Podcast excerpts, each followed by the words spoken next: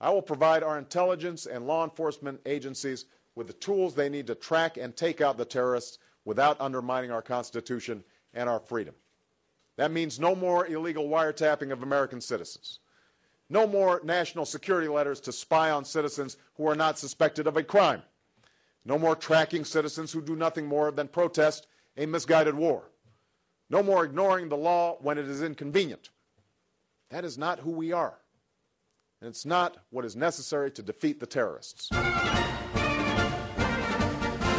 Welcome to It's All Politics from NPR News. I'm Ron Elving. And I'm Ken Rudin. And Ron, I have a question for you. All right. Do the American people want privacy or do they want the podcast? Oh, I would give up both privacy and national security for the podcast. But let me just throw the question back to you, Ken. Who was that person we heard talking before we heard the music? That was a pre presidential Barack Obama oh. talking about intrusiveness by the government and something that should not stand. Yes. And he was running for president at the time and talking about what a scandal it was that the Bush administration, George W. Bush administration, in the world of post 9 11, had become so intrusive, in his view, as a candidate, in terms of its surveillance of uh, the entire society. And of course, George W. Bush is no longer in the White House. Barack Obama is in the White House. If you're just listening to the podcast for the first time, you're learning this. But the policies may not be any different. Well, it's certainly not with respect to the administration of the Patriot Act and some of the other things that were put in place about a decade ago uh, to fight the war on terror.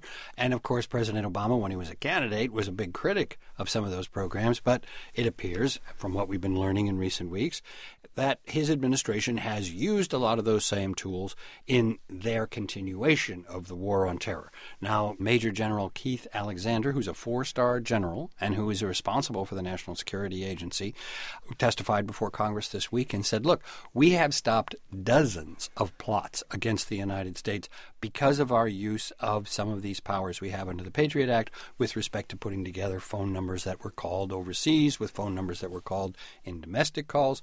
We're not listening to your phone calls, America, but we are keeping track of who's calling whom. The perspective is that we're trying to hide something because we did something wrong. We're not. We want to tell you what we're doing and tell you that it's right and let the American people see this. I think that's important but I don't want to jeopardize the security of our country or our allies. And a lot of the public says, okay, if it's keeping us safe, but a substantial part of the public, mm, maybe 40% or more, have serious doubts about whether or not the government is using this power wisely and whether or not it's being abused or could be abused. And yet, even if 40% of the American public have some reservations, Congress seems to have fewer reservations, especially in the case of Edward Snowden, who released this information. The earlier question, of course, security versus privacy. Now the question on Snowden is traitor versus hero. Which is he? Yes. Or is he a whistleblower? Or is he just a leaker? Uh, all those terms carry rather different connotations. Certainly, traitor is a very serious accusation. That's what John Boehner called him. Um, uh, Dianne Feinstein, the chair of the Senate Intelligence Committee, said that this sounds like treasonous acts. So, and Nancy Pelosi has said that he should be arrested and charged and put and just jail. just so Angus King, the Independent, said he's endangering people's lives. So we have Democrats, Republicans, and Independents, at least in Congress, pretty much on the same side when it comes to Snowden. Also, some of the implications behind the allegations have been called into question because some of the details and some of the technology that has been uh, implied or that's been called into question. We should probably mention that Glenn Greenwald, the person who is the self styled journalist, perhaps he's a lawyer, he has interviewed this fellow Snowden, and he brought him to light at first as an unnamed source, and then brought his name to the public and showed a video of him interviewing him. With Snowden's consent. Of course. Yeah. Yes, indeed. And Glenn Greenwald is a long standing blogger and critic of all of the efforts of the government to uh, surveil the public in any respect and uh, fight the war on terror by compromising people's civil liberties. But when you have somebody in the government in charge of intelligence and everyday security, and when that person comes before the Congress and says, We have foiled many serious plots because of this information, I mean, I know we're leading this podcast with this because we think it's big news, but there's no outrage, or at least there seems to be a limited amount of outrage given the fact that, according to the government, and of course we're taking the government's word in this conversation, but the fact is that plots have been foiled, either the uh, Times Square bombing, the New York City subway, things like that. We have not seen a repeat of 9 11. And so, if it means giving up some privacy to have this security, that seems like something the American public uh, wholeheartedly endorses. But clearly, uh, Mr. Snowden feels differently. When you see everything, you see them on a more frequent basis. And you recognize that some of these things are actually abuses. And when you talk to people about them, uh, in a place like this where this is the, the normal state of business, people tend not to take them very seriously and you know move on from them but over time that awareness of wrongdoing sort of builds up and you feel compelled to talk about it and the more you talk about it the more you're ignored the more you're told it's not a problem until eventually you realize that uh, these things need to be determined by the public, not by somebody who is simply hired by the government. In the end, what is the point they're making? They're saying that the United States government goes to some lengths to try to track terrorist activity and that we do have to have very close oversight over that process or it could be abused. Well, it's clear that the president's name has not been associated with it. I mean, if, if this is a scandal at all, it's not a Obama IRS scandal. It's not an Obama Benghazi scandal. This just seems like the president is above it. I think most people feel that they, they agree with the president that there are privacy concerns, but of course, sometimes they get outweighed by security concerns. And if I were President Obama, reeling from questions about IRS and snooping on journalists and things like that, I almost would welcome this as a, as a nice diversion. It's a better ground for him to fight on.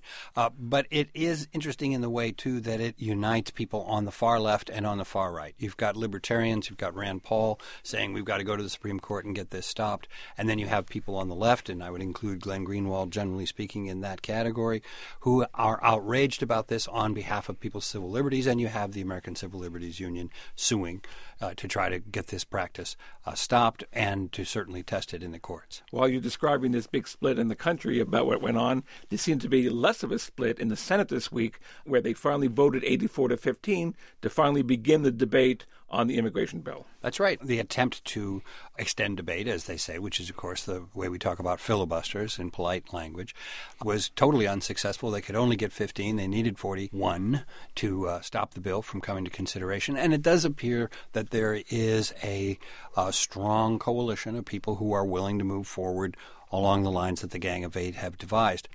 I don't think this bill's a done deal yet in the Senate. I think there'll be a big test coming up with the John Cornyn amendment on border security, but at least they got it out on the floor and they seem to have the momentum they need to get a big bill done. I mean, I agree with you. I think a lot of people look at the headlines, Senate agrees 84 to 15, and say, wow, there may be some kind of a deal working here.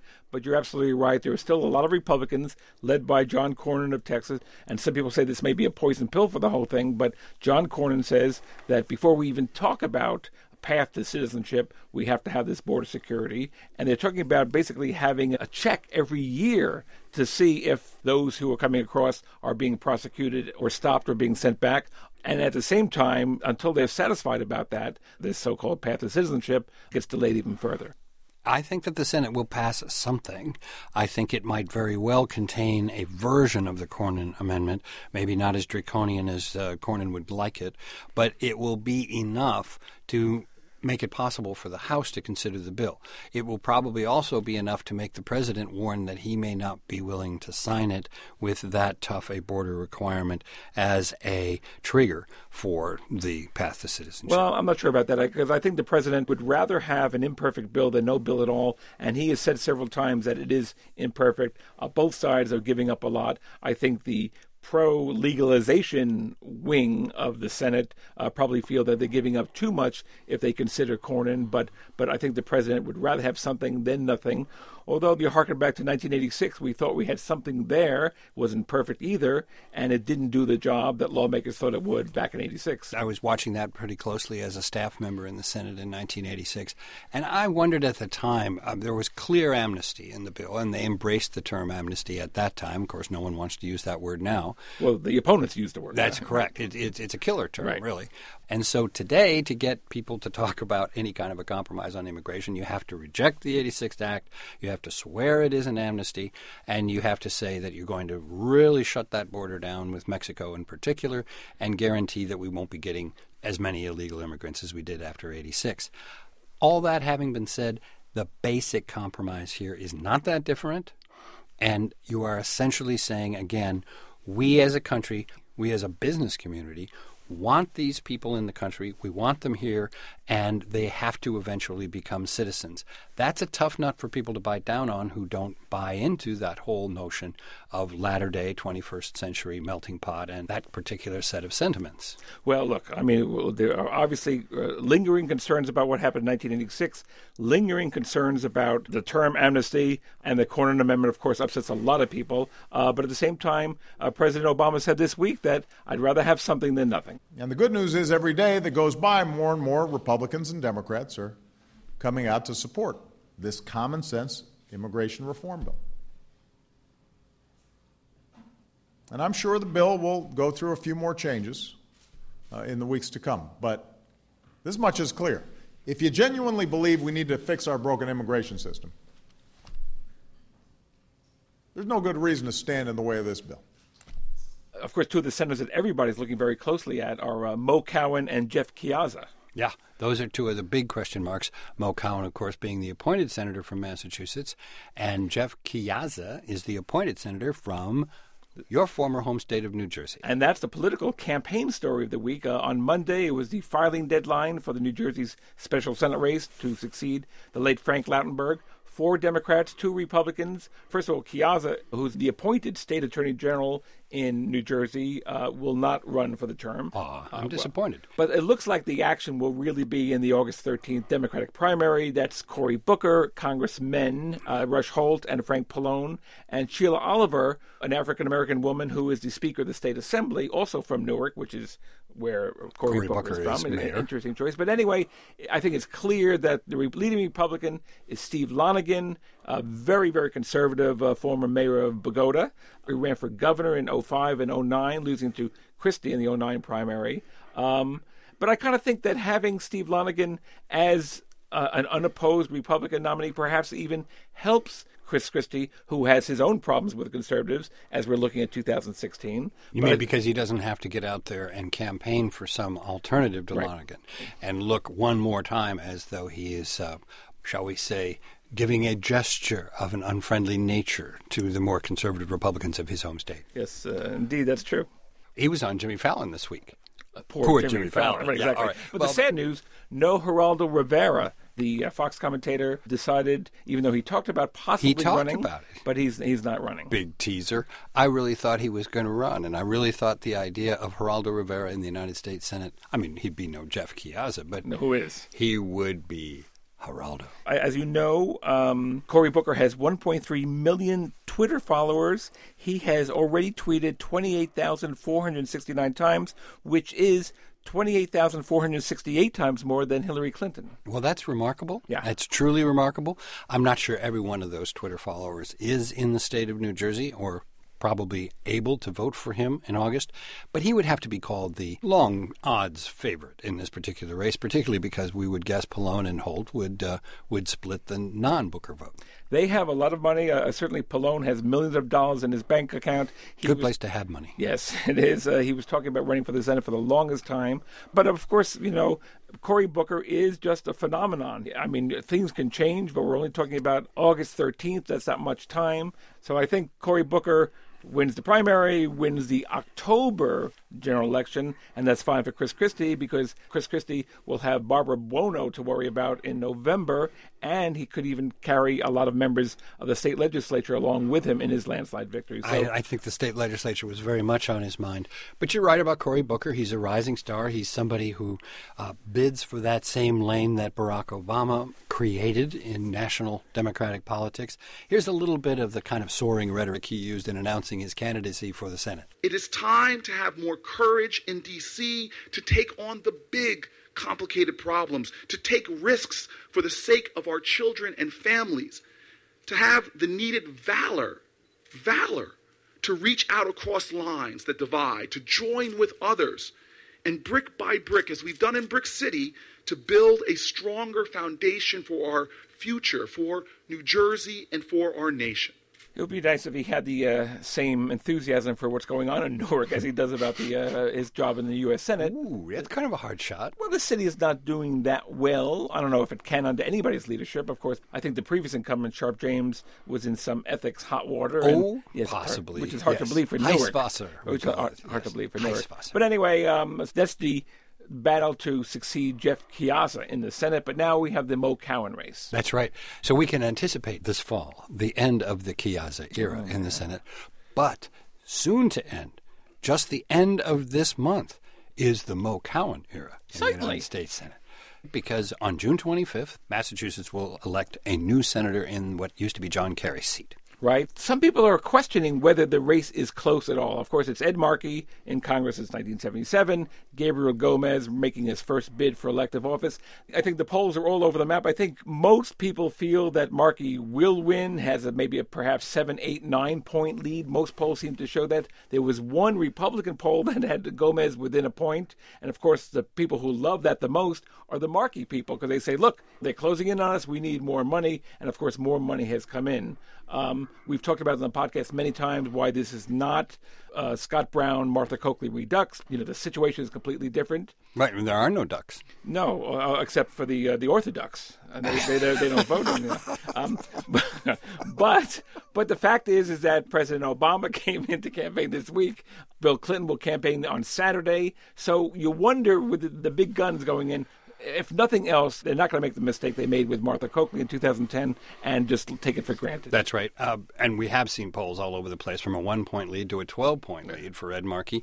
I think we'd have to make the judgment that an awful lot of people we expected to see run for the Senate, either in the special elections of this year, in some of these states we've been talking about, or in the states that are up in 2014, are deciding not to run. Is the Senate just losing its appeal?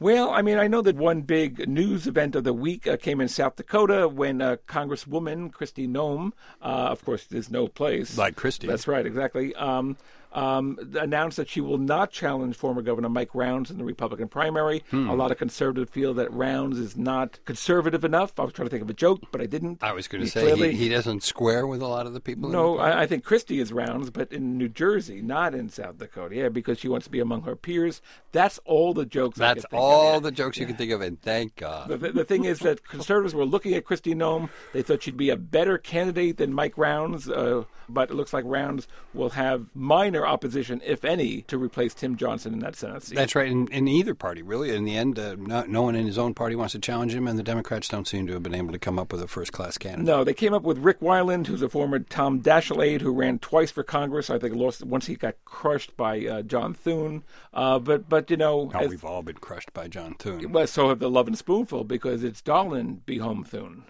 Moving from the Senate to the uh, gubernatorial races, Bill Daley is now talking about being the next governor from Illinois. That's pretty amazing after the smashing success that he made as chief of staff for President Obama and Commerce Secretary. and as Commerce Secretary. And let's not forget the bang-up job as chairman of Al Gore's presidential campaign in 2000. but Bill Daley is talking about running for governor against Pat Quinn in the Democratic primary. because Pat Quinn is governor. Is governor and very, very unpopular. But we're forgetting also two things. One, does the Daley name translate outside of Chicago? Yes, but it's not a nice word. I think outside of Chicago, it's very possible that Daley could run weekly. W. I don't think we need to hear the spelling. Okay. Uh, what about Lisa Madigan? Now, somebody has talked about her just about every time a statewide office So has she.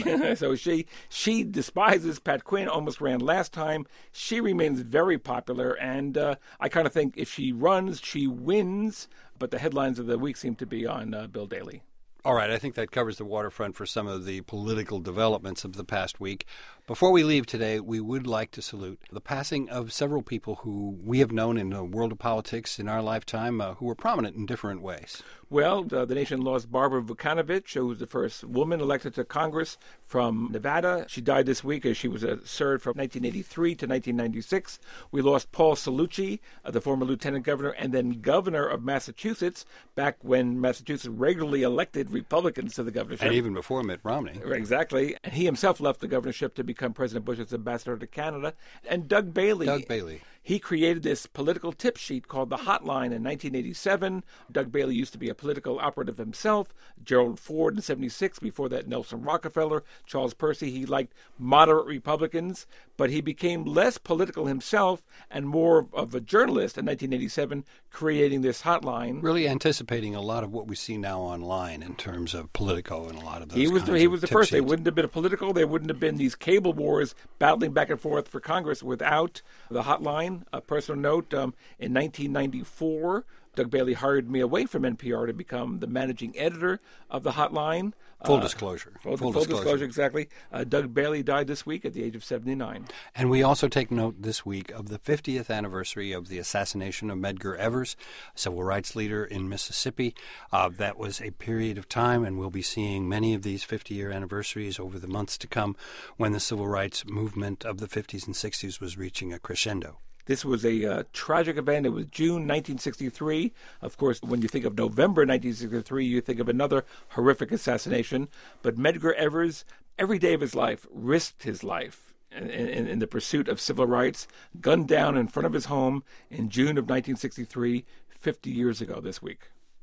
And that's it for this week's political podcast. You can follow NPR's political coverage at npr.org slash politics. I'm Ron Elving. And I'm Ken Rudin. The podcast is produced by Brakkton Booker and edited by Kathy Shaw. Join us again next week for It's All Politics from NPR. The killer waited by his home, hidden by the night, as Ever stepped out from his car into the rifle sight.